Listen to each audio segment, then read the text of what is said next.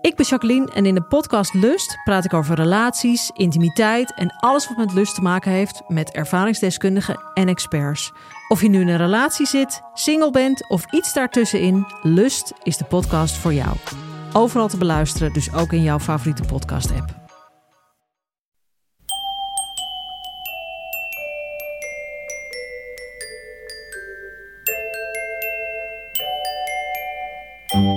Welkom bij aflevering 380 van Echt Gebeurd, de podcast waarin mensen hun eigen waargebeurde verhalen vertellen.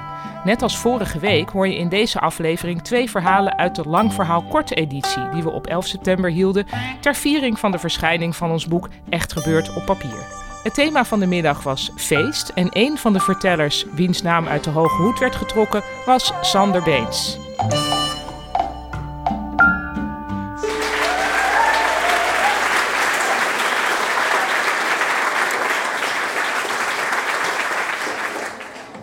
Het is 2016. Ik ben net 18 jaar. En ik ben net aangenomen aan het conservatorium in Groningen. Ik heb een kamer gevonden en ik wilde mijn nieuwe studieleven gaan ontdekken. Dus ik wilde uitgaan, ik wilde feesten. En ik ontdekte al snel dat de klassieke afdeling van het conservatorium, daar moest je niet zijn. Ik had veel meer met de jazzjongens, terwijl ik zelf klassiek speelde. En vooral ook de jazzmeisjes. Er waren allemaal hele mysterieuze en sexy en meisjes vanuit de hele wereld. En uh, de jongens waren allemaal heel stoffig en uh, ook op hun eigen manier mysterieus. Dus ik wilde daar contact mee leggen. Bovendien kon je in Groningen wel naar de stad gaan, maar dan werd je overspoeld door aan de ene kant boeren en aan de andere kant bejaarden. Dat was ongeveer wat je had in de kroeg. En natuurlijk die jongens van Vindicat. Dus daar wilde ik ook niet tussen gezien worden. Dus we hadden alleen eigenlijk huisfeestjes van de jazzmuzici. En in de eerste week ben ik op zo'n feestje en het, het, gaat heel goed.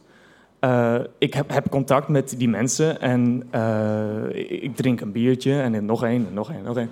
En op een zeker moment gaat ineens iedereen blowen. En dat had ik nog nooit gedaan. Ik moet er ook bij zeggen, ik was ik had, woonde daarvoor in Genemuiden, uh, een gereformeerd dorp, echt hartje Bijbelbelt. Daar gebeurde sowieso al niet veel. Dus ik was al lang blij dat ik op zo'n feestje was. En ik wilde me eigenlijk iets stoerder voordoen dan ik was. Dus toen aan mij gevraagd werd, wil je ook een jointje? Kon ik geen nee zeggen. En uh, zat ik ineens met al die jazzjongens op zo'n bank, hingen we. En, nou, bij mij viel dat totaal verkeerd. Dus ik werd misselijk en het echt, ik wist niet hoe snel ik naar de wc moest. Um, maar bij de wc aangekomen, die was bezet. Dus daar kon ik niet kotsen. Um, toen rende ik door naar de keuken. Maar ik kon niet in de wasbak kotsen, want daar stonden allemaal mensen te roken onder de afzuigkap. Toen uh, rende ik naar de tuin. Maar de deur naar de tuin kon niet open. Dat verklaarde ook waarom al die mensen onder de afzuigkap stonden te roken. Dus in blinde paniek rende ik de trap op van een huis waar ik nog nooit was geweest. In de hoop dat er boven een badkamer of een tweede toilet of iets zou zijn ik vond, uh, toen ik op bijna, uh, de, vond ik de badkamer. Uh, en de, de ik moest eerst langs het bad en dan was pas de wasbak. Dus het bad was dichterbij. Dus ik koos voor het bad. um, nou, nadat ik zag wat ik had aangericht, dacht ik, ja, dit moet ik wel even opruimen. Dus ik, ja, ja ik terug naar de keuken en een teltje en een doekjes en allemaal zooi halen en weer naar die badkamer toe. Uh, hopen dat niemand doorhad dat ik daarboven aan het kotsen was geweest. Um, ik alles netjes opruimen, afspoelen met die douchekop, alles schoon. Uh, en toen was het zo'n mooi schoon bad. En ik was weer een beetje nuchter, dus ik had een goed idee. Ik ga even in bad. ik voelde me heel erg vies. Dus ik dacht, ik, ga, dus ik laat het bad vollopen, lekker zeep erin, warm water. En ik trek mijn kleren uit en ik ga in bad zitten. Twee uur later word ik wakker in een koud bad. In een soort bouillon van mijn eigen lichaam en uh, kots. Ik bleek dat ik weer had gekotst in dat bad. Um, toen kon ik dus voor een tweede keer dat hele bad schoonmaken. En mezelf douchen. Nou, dat duurde ook een half uur natuurlijk. Nou, ik afdrogen, kleren aan. Eh, al die spullen opruimen. Het bad was weer, nou, het bad was denk ik nog nooit zo schoon geweest. Dus twee keer op een avond schoongemaakt. Ik naar beneden en ik eh, ga naar de woonkamer. Eh, ik zeg, jongens, ik ga naar huis. En zij zaten gewoon alleen maar helemaal stoned op de bank. En zo, oh, we dachten dat je al weg was, man. En, niemand had me gemist. Dat is nog het ergste van dit verhaal. Ehm, en toen ben ik eh, in mijn eentje door een donkere stad naar huis gefietst. Door de stromende regen, dus ik was weer nat.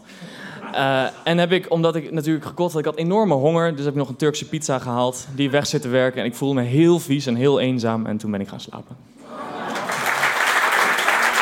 Dat was een verhaal van Sander Beens. En hier is Merel Stijnweg. Als ik een eh, jaar of veertien ben, dan besluit ik om niet langer te doen aan grote emoties. Eh, dingen als eh, verdriet of woede of jaloezie of verliefdheid vind ik allemaal heel ingewikkeld als de meeste pubers, maar ik besluit er eigenlijk een beetje boven te gaan staan. Maar gewoon wat beter te voelen dan, dan die emoties. En in deze tijd begin ik ook fanatiek te sporten. Ik ga fanatiek roeien en deze levensinstelling komt me eigenlijk best wel goed uit. Het geeft me focus. En ehm, mijn eh, coaches zeggen zo nu en dan, "Eh, je bent zo lekker stoïcijns. En dat vind ik dan een heel groot compliment en daar geniet ik dan heel erg van. Ehm, en zo gaan er jaren voorbij en ik vind dat ik dat eigenlijk best wel eh, goed kan. Ik vind dat ik het eigenlijk best wel onder controle heb. Dat ik, ben een, ik vind mezelf een stabiel persoon en dat roeien gaat lekker. Maar dan ben ik plotseling twintig en sta ik midden op een feestje in Sevilla.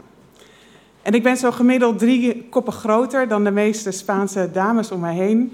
En ik probeer heel erg indruk te maken eh, op dit feestje. Op een jongen. Dit is dus niet mijn stijl, maar ik probeer een beetje zo ongemakkelijk tot de grond te dansen. Eh, maar die Spaanse dames doen dat allemaal veel soepeler. Eh, en ik heb ook heel veel spierpijn, ik ben heel stijf, dus dat gaat helemaal niet zo makkelijk. En dat ik hier sta op dit feestje, dat is echt om meerdere redenen behoorlijk problematisch. Eh, ten eerste is het ver voorbij mijn bedtijd. Ik ga al jarenlang stipt om half tien naar bed. En het is nu bijna middernacht. En ten tweede is dit de laatste avond van mijn trainingskamp. Ik heb me net een week helemaal de pleuris getraind in Sevilla. En ik zou natuurlijk mijn benen rust moeten geven en ik zou al in bed moeten liggen. Maar er was een groepje roeiers die vond het een goed idee om toch dit trainingskamp met een klein feestje af te sluiten. En daar heb ik ja tegen gezegd. Dus ik ben niet de enige. Maar waar ik dan wel weer de enige in ben, is dat ik het ook nog eens op een drinken heb gezet. En eh, dat is natuurlijk helemaal een doodzonde als sporter. Maar daar is een hele goede reden voor. Want ik ben namelijk afgelopen week tot over mijn oren, echt tot misselijk, slecht slapen, slecht eten, niet uit mijn woorden komen, verliefd geworden. En dat gebeurde op dag 1 van dit trainingskamp. Een eh, hele lange jongen, eh, ruim twee meter. En ik was gelijk, nou ja, eh, niet meer in staat tot, een, eh, tot, tot serieuze focus voor mijn sport. Ehm, en, maar ja, ik deed daar niet aan. Dus ik heb een, een week lang geprobeerd dat aan alle kanten te negeren. En ik vond ook vreselijk, iemand, iedereen kon het aan me zien. Dat vond ik nog bijna het allerergste. Maar ik heb mezelf, eh, nou, ik sta mezelf toch toe om een soort dit, deze avond dan toch te proberen een beetje indruk te maken. Het heeft geen enkel effect.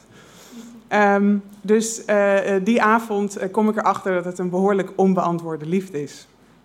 En ik ga net na middernacht gaan we met z'n allen weer terug naar huis, terug naar het appartement. En de volgende dag moet ik, ja, ik moet me heel erg verontschuldigen naar mijn coaches toe, want ik heb een behoorlijke kater. Mijn, mijn teamgenoten zijn teleurgesteld. En ik zit in dat vliegtuig naar huis en ik denk, oké, ik moet dit anders aanpakken. Ik, I have to step up my game.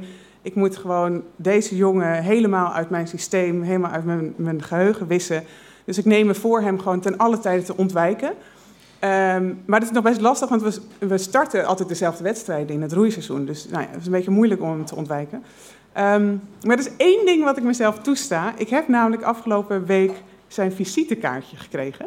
En dat is heel, heel schattig eigenlijk. Het is een, een heel neutraal, langwerpig kaartje. En er staat zijn naam op, Sjoerd. En dan eh, staat er zijn functie onder roeier. En dit mag ik dan van mezelf houden. En ik stop dat in mijn portemonnee, eh, in het achterste vakje. Ehm, en, en ik start mijn roeiseizoen en mijn strategie werkt supergoed. Ik heb gewoon weer focus. Ik denk niet meer aan en die verliefdheid gaat naar de achtergrond. Ehm, maar dan een jaar na dit trainingskamp zit ik in de trein eh, op weg naar mijn studie. Ik word gebeld door een onbekend nummer. Ik neem op. En aan de andere kant hoor ik met Sjoerd. Ik weet gelijk wie het is. En ik kreeg zo'n heftige fysieke reactie. Soort alles wat ik dan afgelopen jaar onderdrukt heb, komt er één keer naar boven. Dus ik, krijg een golf van misselijkheid en ik moet gaan zitten. En ik snap natuurlijk helemaal niet waarom je me belt. Dus ik uh, krijg een soort, uh, toch een soort van, huh, zou het dan toch? Maar hij zegt, um, uh, ja, ik heb jouw portemonnee gevonden. En, uh, en het is al error in mijn hoofd, maar nu snap ik er helemaal niks meer van. Want ik denk, hoe kan hij nou? Hè? Maar ik zat toch in de trein. Ik had net nog een portemonnee, maar ik kan mijn portemonnee inderdaad niet meer vinden. En hij begint daar te lachen aan de andere kant van de telefoon en zegt: Nee, nee, nee, ik heb niet jouw portemonnee gevonden. Iemand heeft jouw portemonnee gevonden. En er zaten verder geen gegevens in, maar blijkbaar zat mijn kaartje in jouw portemonnee. Ik denk, oh shit. En ik uh, uh, haal mijn portemonnee die avond op op het uh, perron. Ik scheur dat kaartje in twintig stukjes, gooi hem in de vullenbak. En ik denk, nu ga ik hem helemaal compleet uit mijn leven krijgen. En daar ben ik heel succesvol in. Vijftien jaar later, ik heb hem nooit meer gezien. Totdat ik naar Echt Gebeurd luisterde. en hij een fantastisch verhaal heeft verteld. En ik wist niet of hij hier vanavond zou zijn. Maar hij is er niet. Dus uh, dat was het. Dank. Dat was een verhaal dat Merel Stijnweg in september vertelde tijdens de verlaten presentatie van ons boek Echt Gebeurd op Papier. Of boek, boek. Het is eigenlijk een cassette met drie boekjes waarin 72 verhalen zijn opgenomen uit de eerste 12,5 jaar dat we Echt Gebeurd middagen organiseerden. Er is een verhaal van Merel in die cassette opgenomen en ook het fantastische verhaal van Sjoerd, waar zij het net over had. Dat staat er ook in. Dus koop dat boek, alvast voor Sinterklaas of voor kerst. Dat kan via onze website www.echtgebeurd.net of in je favoriete fysieke boekwinkel. En op 27 november, ik zei het vorige week ook al, organiseren we opnieuw een lang verhaal kort in Comedy Club Toemler in Amsterdam. Ditmaal rond het thema op school. De kaartverkoop voor die zondagmiddag is inmiddels gestart. En als je een kaartje hebt, kun je meedingen naar 5 minuten verteltijd op het podium. Het precieze hoe en wat vind je op echtgebeurd.net. De redactie van Echt Gebeurd bestaat uit Micha Wertheim, Bijke Aarts, Renette Kwakkenbos, Tom van Rooyen en mijzelf, Paulien Cornelissen. Productie Hanna Ebbingen, zaaltechniek Jasper van Oorschot.